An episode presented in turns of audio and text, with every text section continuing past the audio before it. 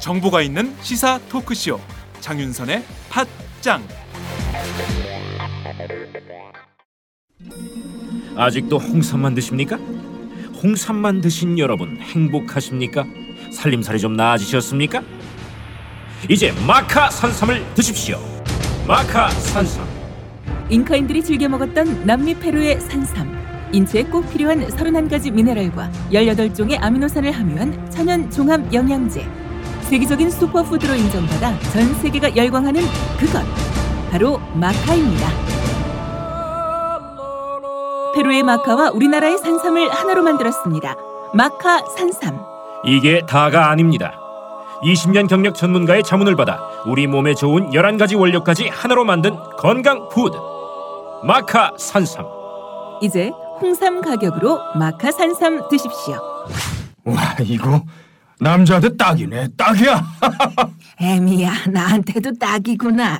엄마, 나도 마카 산삼. 나도 나도. 검색창에 마카 산삼 또는 영한 네이처를 검색하세요. 영한 네이처 마카 산삼이 답입니다. 마카 산삼을 꼭 기억하세요. 우주에서 마카와 산삼을 하나로 만든 회사는 영한 네이처가 유일합니다. 유사 검색어 회사에 주의하시고 영한 네이처를 꼭 확인하세요. 안녕하세요 박정호입니다. 최경환 경제부총리가 어제 강도 높은 재정 개혁을 추진하겠다고 밝혔습니다. 최 부총리는 성과가 미흡하거나 관행화된 예산 사업을 과감히 폐지하거나 대폭 삭감하는 등 구조 조정을 할 것이라고 말했는데요. 최 부총리의 발언을 들여다보면 세수 확충보다 지출 구조 조정에만 신경 쓰는 것 같습니다.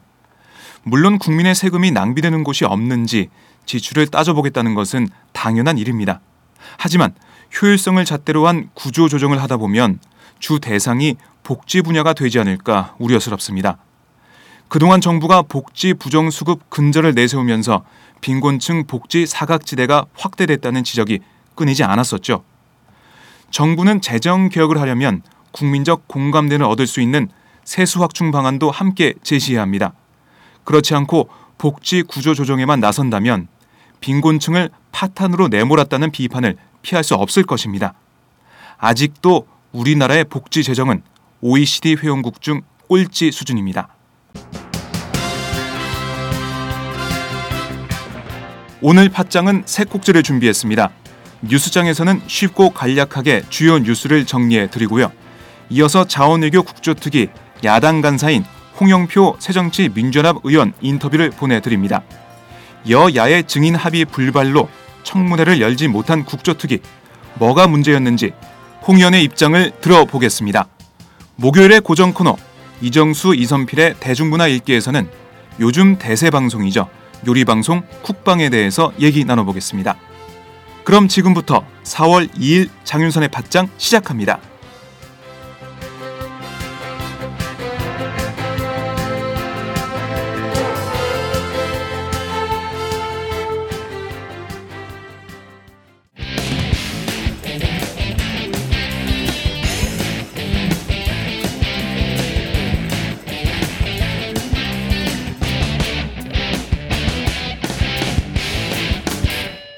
박정호의 뉴스장.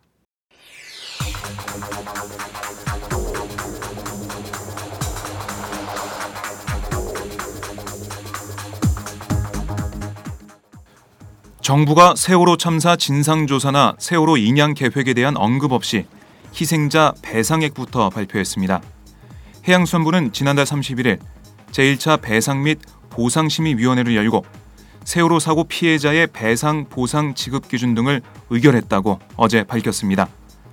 해수부에 따르면 희생자 1인당 지급 규모는 단원고 학생에게는 7억 2천만 원, 교사에게는 10억 6천만 원이 지급될 것으로 보입니다. 일반인 희생자는 소득과 연령에 따라 약 4억 5천만 원에서 9억 원까지 받을 것으로 추정됐습니다. 재원은 정부가 일단 예산으로 지급한 뒤 세월호 선사인 청해진 해운의 구상권을 청구해 받거나 국민 성금 등으로 충당됩니다. 정부가 세월호 도입과 운항 구조 과정에서 제기된 책임은 뒷전으로 하고 재정에서 나가는 돈이 거의 없다는 점에서 사실상 세월호 책임을 회피하는 게 아니냐는 비판이 나오고 있습니다. 단원고 희생자 가족들은 정부가 진상 규명은 하지 않고 돈만 주면 끝이란 식으로 나오고 있다고 분노하고 있습니다. 가족 20여 명은 오늘 오후 1시 광화문 광장에서 선체 인양과 진상 규명 촉구 그리고 배보상 절차 중단을 촉구하는 삭발을 할 예정입니다. 새누리당이 어제 미국의 사드 도입 문제 등을 주제로 의원총회를 열고 이에 대한 공론화에 나섰지만 뚜렷한 결론을 내리지 못했습니다. 어제 의총에선 사드 도입을 반대하는 의견은 없었고 도입이 필요하단 쪽으로 기울었습니다. 북한의 도발 가능성에 대해 한국 스스로 방어 체계를 구축해야 한다는 원론적 공감대도 형성됐지만 국익 차원에서 공론화 자체를 자제해야 한다거나 외교적 문제까지 고려해야 한다는 반론도 제기됐습니다. 유승민 원내대표는 어제 의총에서 당의 공론화 움직임을 달갑지 않게 여기는 청와대를 의식한 듯 사드 문제는 저 개인적 차원에서 의총 주제로 선택한 게 절대 아니다. 국민의 생명과 국가 존망이 달려있는 문제라고 강조했습니다.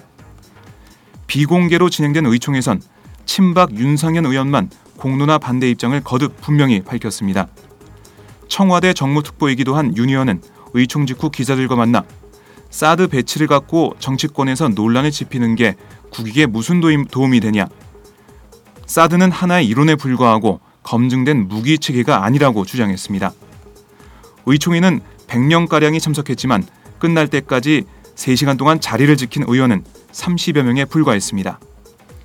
어제 광주를 찾은 문재인 새정치민주연합 대표는 서울 관악을 보궐선거에 출마한 정동영 전 의원의 야권 재편 발언에 대해 그쯤 되면 정치가 허무해진다며 제1야당을 심판하겠다고 나선 것은 도대체 누구를 위한 구호인지 모르겠다고 비판했습니다. 정 전 의원이 1월에 새정치연합을 탈당한 뒤 국민 모임 소속으로 야권 재편을 위해 출마를 결심했다는 주장을 겨냥한 겁니다. 또한 문 대표는 무소속으로 출마한 천정배 전 의원을 거명하지 않으면서도 우리가 맞설 대상은 상대 후보가 아니라 우리 당의 낡은 과거라고 강조했습니다. 이어 문 대표는 우리 당이 야당 역할을 다하지 못해 국민으로부터 외면당하고 정권 교체에 희망을 주지 못하는 상황이면 야권 심판, 야권 재편 이야기가 있을 수 있지만 28 전당대회 이후 우리 당을 중심으로 정권 교체를 해낼 수 있을 거란 희망이 커지고 있다고 밝혔습니다. 일광공영 이규태 회장의 1,100억 원대 공군 전자전 훈련 장비 납품 비리 사건과 관련해 방위사업청이 내부 기밀을 유출한 정황을 검찰이 포착해 수사를 확대하고 있습니다. 방위사업 비리 정부합동수사단은 지난달 경기도 의정부시 도봉산의 1.5톤 컨테이너 박스와 서울 삼선동 비교의 3층 이 회장 사무실 내 비밀 공간 등에 대한 압수수색에서 이 3급 군사 기밀 문서를 대거 확보해 분석 중입니다. 이들 기밀 문서는 합수단이 압수한 1톤 분량의 서류, USB 등에 들어 있습니다. 군사 2, 3급 기밀은 군 부대 위치나 훈련 장비의 성능 요구서 등 누설될 경우 국가 안전 보장에 막대한 지장 또는 손해를 초래할 수 있는 비밀입니다. 합수단은 특히 기밀 문서가 사진 파일 형태로 발견된 점에 주목하고 있습니다. 방사청 내부 조력자가 없이는 이를 확보하기 어렵다고 보고 있습니다. 이에 따라 일광공영 계열사에 취업한 전직 군 관계자들을 중심으로 군사 기밀 유출 부분 수사에 나섰습니다. 합수단 관계자는 방사청 내부 기밀 등이 일광으로 유출된 사실을 확인했다며 다만 현재까지 1급 기밀 문서가 있는지는 확인되지 않았다고 말했습니다. 경남기업의 해외 자원개발 비리 의혹을 수사 중인 검찰이 성완종 경남기업 회장에게 내일 검찰청사에 나와 조사받도록 통보한 것으로 알려졌습니다. 검찰은 성 회장에 대해 피의자 신분으로 소환을 통보, 사법 처리 가닥을 잡은 것으로 보입니다. 성 회장은 러시아 석유 개발 사업, 아프리카 니켈 광산 사업 명목으로 융자받은 나랏돈 460억 원을 유용하고 가족 운영 회사를 이용해 100억 원대 비자금을 조성한 혐의를 받고 있습니다. 검찰은 어제 성 회장의 부인 동아무개 씨를 참고인으로 불러 비자금 조성 경위를 집중적으로 캐물었습니다. 동 씨는 경남 기업의 비자금 창구로 지목된 코어베이스 등의 실소유주로 알려져 있습니다. 마크 리퍼트 주한 미국 대사를 습격한 김기종 씨의 배후 세력은 없는 것으로 결론났습니다. 김 씨는 국가보안법 위반 혐의도 없었습니다. 서울중앙지검 특별수사팀은 어제 브리핑에서 살인미수와 외교사절 폭행, 업무방해 혐의를 적용해 김 씨를 구속 기소했다고 밝혔습니다. 검찰은 법의학자 등에게 자문해 리포트 대사가 입은 상처를 분석한 결과 살인의 고의가 있었다고 보여 상해가 아닌 살인 미수 혐의를 적용했다고 설명했습니다. 검찰은 한 달간 검경이 배후 및 공범 수사에 집중했지만 현재까지 배후나 단체와의 연계 근거를 찾지 못한 게 사실이라며 1년간의 후원금과 통화 내역 등을 살폈지만 증거를 찾지 못해 단독범으로 판단했다고 밝혔습니다. 검찰은 김 씨가 북한 주장에 동조해 주한미군 철수와 한미 연합훈련 반대 등을 주장하며 한미 동맹의 상징인 주한 미대사를 공격한 것 자체만으로 보안법상 이적 동조 혐의 적용이 가능하지만 좀 더 신중하게 접근해야 한다는 의견도 있어 보강 수사를 진행하기로 했다고 설명했습니다. 박근혜 대통령과 새누리당이 배후를 밝혀야 한다고 강조하자 검찰과 경찰은 검사 13명 등 100명이 넘는 수사 인력을 투입해 한 달 가까이 매달렸지만 결국 헛수고만 한 셈이 됐습니다. 지속적 성희롱, 욕설, 폭행, 그리고 열악한 근무 환경 속에서 우울증을 앓게 된 KTX 여승무원이 산업재해 인정을 받았습니다. 대표적 감정 노동자인 KTX 여승무원의 우울증이 산재로 승인받은 것은 처음입니다.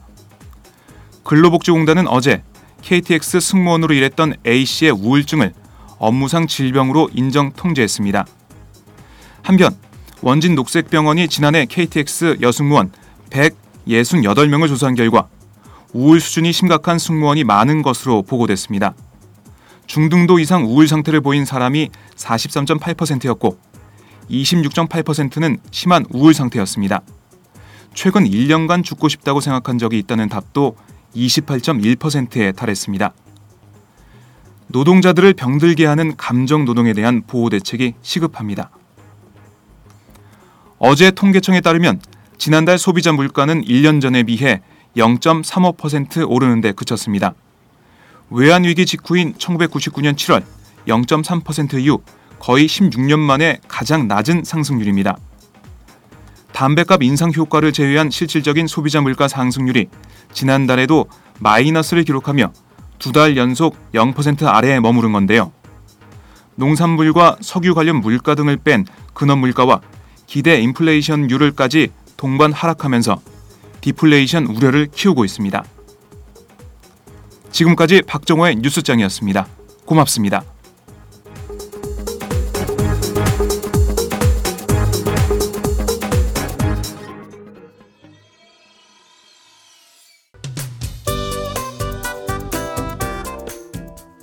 안녕하세요. 장윤선의 팟짱 애청자 여러분. 저는 김병기입니다. 전에는 편집국장이었는데요. 지금은 10만인 클럽 회원이자 본부장 맡고 있습니다. 그런데 10만인 클럽이 뭐지? 어, 이렇게 궁금해 하시는 분들 많으실 겁니다. 오마이뉴스에 자발적으로 구독료를 내는 시민들의 모임입니다. 지금 매월 후원해 주시는 분이 몇 명이죠? 8천 명이요. 아, 그럼 앞으로 몇 명을 모아야 합니까? 10만 명이요. 아, 참, 갈 길이 멉니다. 그런데 조중동 구독자는 많게는 100만. 이래서 진보 언론 살아남을 수 있을까요? 아, 10만인 클럽 후원으로 만들어지는 팟짱 응원하고 싶으시다고요? 지금 전화 주세요. 02-733-5505로 전화하셔서 내 손번호 274를 꾹 누르세요. 오마이뉴스 기사의 모든 기사 하단에 동그란 주황색 배너를 누르셔도 됩니다. 여러분들의 참여로 팟짱이 웃음소리 더 커질 수 있습니다. 감사합니다.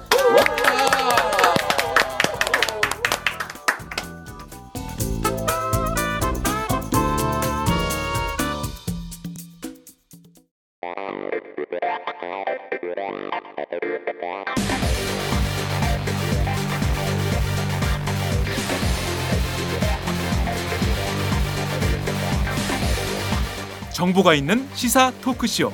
장윤선의 팟짱